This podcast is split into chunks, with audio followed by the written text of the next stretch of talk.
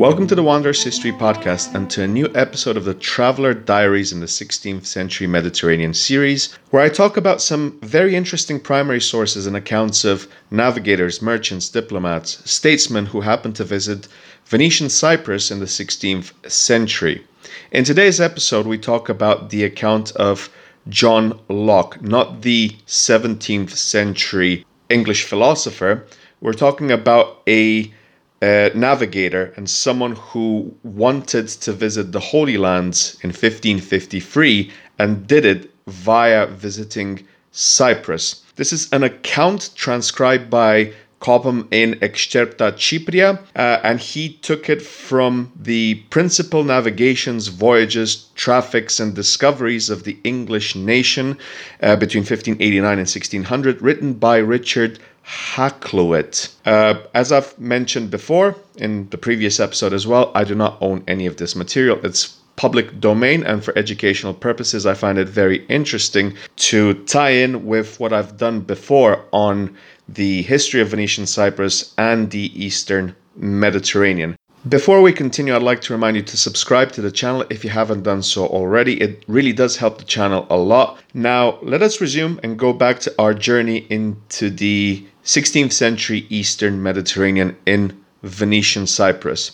The account starts and goes on to say, quote, I, John Locke, accompanied with Meister Anthony Rastwald, with divers others, Hollanders, Zeelanders, Almains, and French pilgrims, entered the good ship called Phila Cavena of Venice, the 60th of July 1553 and the 17 in the morning we weighed our anchor and sailed towards the coast of Istria to the port of Ruino, and the said day there came aboard of our ship the Perseuna of the ship named Famisart, for to receive the rest of all the pilgrims' money, which was in all after the rate of fifty five crowns for every man for that voyage, after the rate of five shillings sterling to the crown.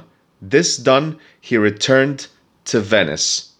The 24 we were past Ragusa, 14 miles, and there we met with two Venetian ships which came from Cyprus. We thought they would have spoken. The 11 in the morning we had sight of the island of Cyprus, and towards noon we were toward the cape called Ponta Malota, and about four of the clock we were as far as Bafo, and about sunset we passed Cavo Bianco, and towards nine of the clock at night we doubled Cavo Delegate and anchored afore Limiso. But the wind blew so hard that we could not come near the town, neither durst any man go on land. The town is from Cavo Delegate, 12 miles distant.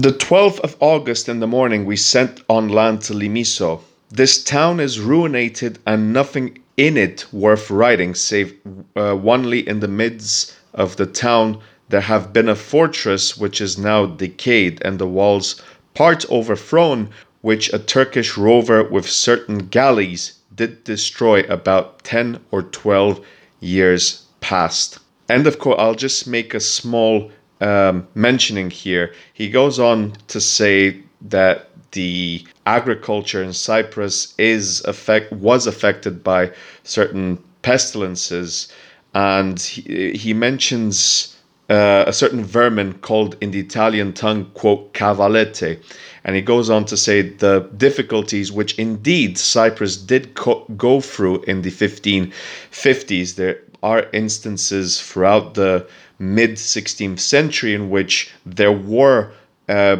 tensions increasing from the Greek, mostly Greek peasantry, that a lot of not so much corn that was harvested in Cyprus went off to the terraferma, to Venice, and that caused, of course, within time, a deep resentment of the Greek Cypriots um, within within Venetian Cyprus towards the uh, so-called Latin o- overlords.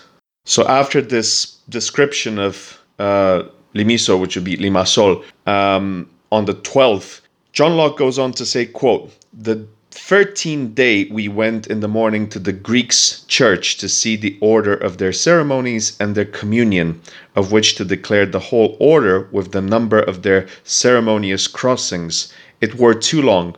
Wherefore, lest I should offend any man, I leave it unwritten, but onely that I noted well that in all their communion or service, not one did ever kneel nor yet in any of their churches could I ever see any graven images, but painted or portrayed. Also, they have store of lamps alight almost in every image one. Their women are always separated from the men, and generally they are in the lower end of the church. This night we went aboard the ship. The fourteenth day in the morning we set sail and lost sight of the island of Cyprus. End of quote. Again, this is this ties in to uh, parts of the internal tensions in Venetian Cyprus before the Ottoman conquest and the Ottoman Venetian War, which started in 1570. There were deep tensions between Greek Orthodox Cypriots and the Latin Catholic uh, population of the island. So within this, we see this uh, this traveler noticing these discrepancies, which of course the Venetians knew, the Ottomans knew as well, and we would see the conclusion of all of this unravel after 1571. John Locke goes on to say about the how valuable Cyprus was for the Venetians because of the vast quantities of salt uh, and the salt pits in there. He mentions the ride from Arnacho to quote Salina, which would also be like in George Hill's books on the history of Cyprus. There would be references the Salines. Um, from Salina, he and his companions would go on to go to Famagusta, which was the last bastion of Venetian Cyprus during the Ottoman Venetian War. And he goes on to say that on the 29th, quote, we alighted at Famagusta, and after we were refreshed, we went to see the town. This is a very fair stronghold, and the strongest and greatest in the island. The walls are fair and new, and strongly ramparted with four principal bulwarks, and between them turretons responding one to another. These walls did the Venetians make. They have also on the haven side of it a castle, and the haven is chained.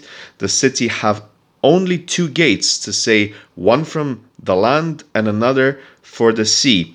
They have in the town continually, be it peace or war, 800 soldiers and 40 and 6 gunners beside captains, ca- uh, petit captains, governor, and general. The land gate have always 50 soldiers, pikes, and gunners watching there at night and day. At sea gate 5 and 20 upon the walls every night do watch 15 men in watch houses, for every watch house five men, and in the marketplace thirty soldiers continually. There may there may no soldier serve there above five years, neither will they without friendship suffer them to depart uh, afore five years be expired, and they may serve in all nations except Greeks. They have every pay which is forty five days, which is about 15 shillings sterlings. Their horsemen have only six solds Venetian a day and provender for their horses, but they have also certain land therewith to plough and sow for the maintenance of their horses. But truly I marvel how they live, being so hardly fed, for all the summer they feed only upon chopped straw and barley, for hay they have none, and yet they be fair, fat, and serviceable. The Venetians send every two years new rulers, which they call Castellani. The town have allowed it also two galleys continually armed and furnished. End of quote.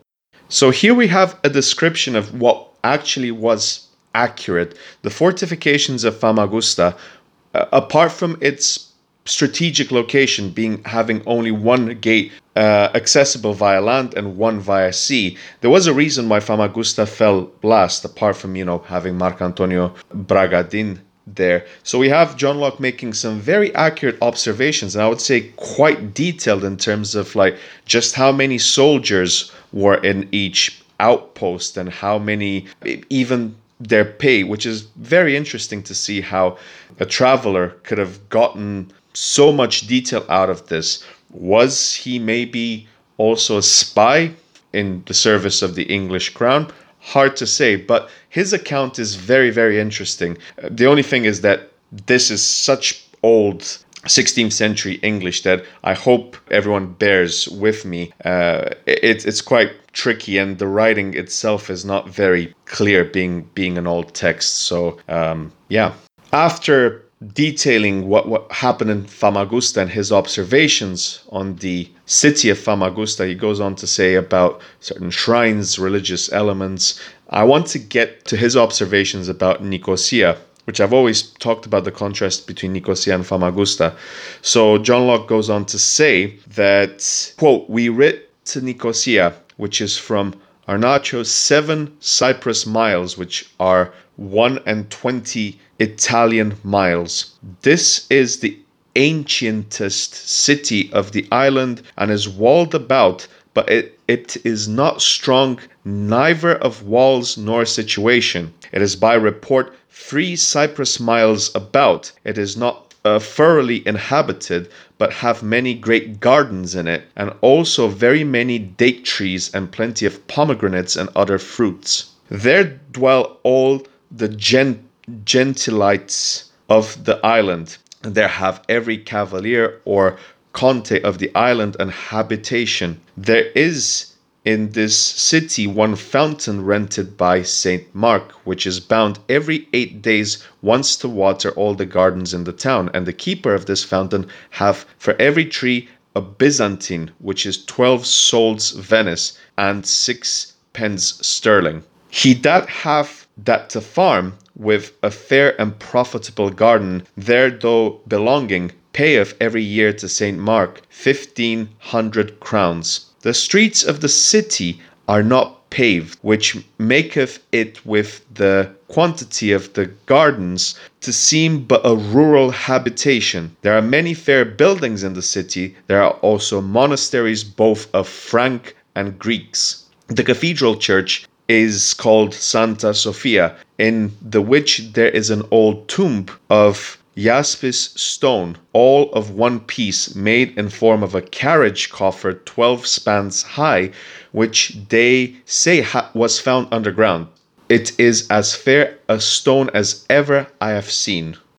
End of quote. This is also, although he doesn't go on with the same level of detail, uh, describing Nicosia as he did with Famagusta, you do notice a few key words in this in this description. Not a lot of paved roads, a lot of gardens. Rural, that is a very important word used by him. And also, he makes an observation about the walls of Nicosia, which were nowhere near as um, well maintained as the ones in Famagusta. And of course, the reason why Nicosia one of the main reasons why Nicosia falls is that the fortifications were inadequate um, and the soldierry, the, the amount of soldiers and the garrison was not well equipped enough. On top of the fact that he does mention as well, unlike Famagusta, Nicosia had a substantially larger Greek Orthodox population, which with time started to resent some elements of the Venetian ruling class. These are the most important and relevant parts to the conversation that we are having about Venetian uh, Cyprus. He makes some accurate observations about the Cypriot economy, the impact, the importance of Venetian Cyprus economically speaking as a, resource for the Venetians in terms of agriculture and salt. He notices the differences between Venetian Famagusta and Venetian Nicosia as well. It is it's a very interesting text, a bit drowned in some, I would say, unnecessary uh, details, but all in all, it's it's a very interesting text in a very antiquated, archaic version of, English. I do apologize uh, for the listeners. I'll try to edit this episode as best as I can so I don't have any like long awkward pauses between between words. Thank you for listening to this episode of the podcast. I believe the next one will be about the account of Elias of Pesaro. So that that is one of my favorite documents from Excerpta Cypria. So uh, stay tuned for that. Thank you for listening again. Remember to hit the like button, the subscribe button if you haven't done so already, and until the next time, all the best.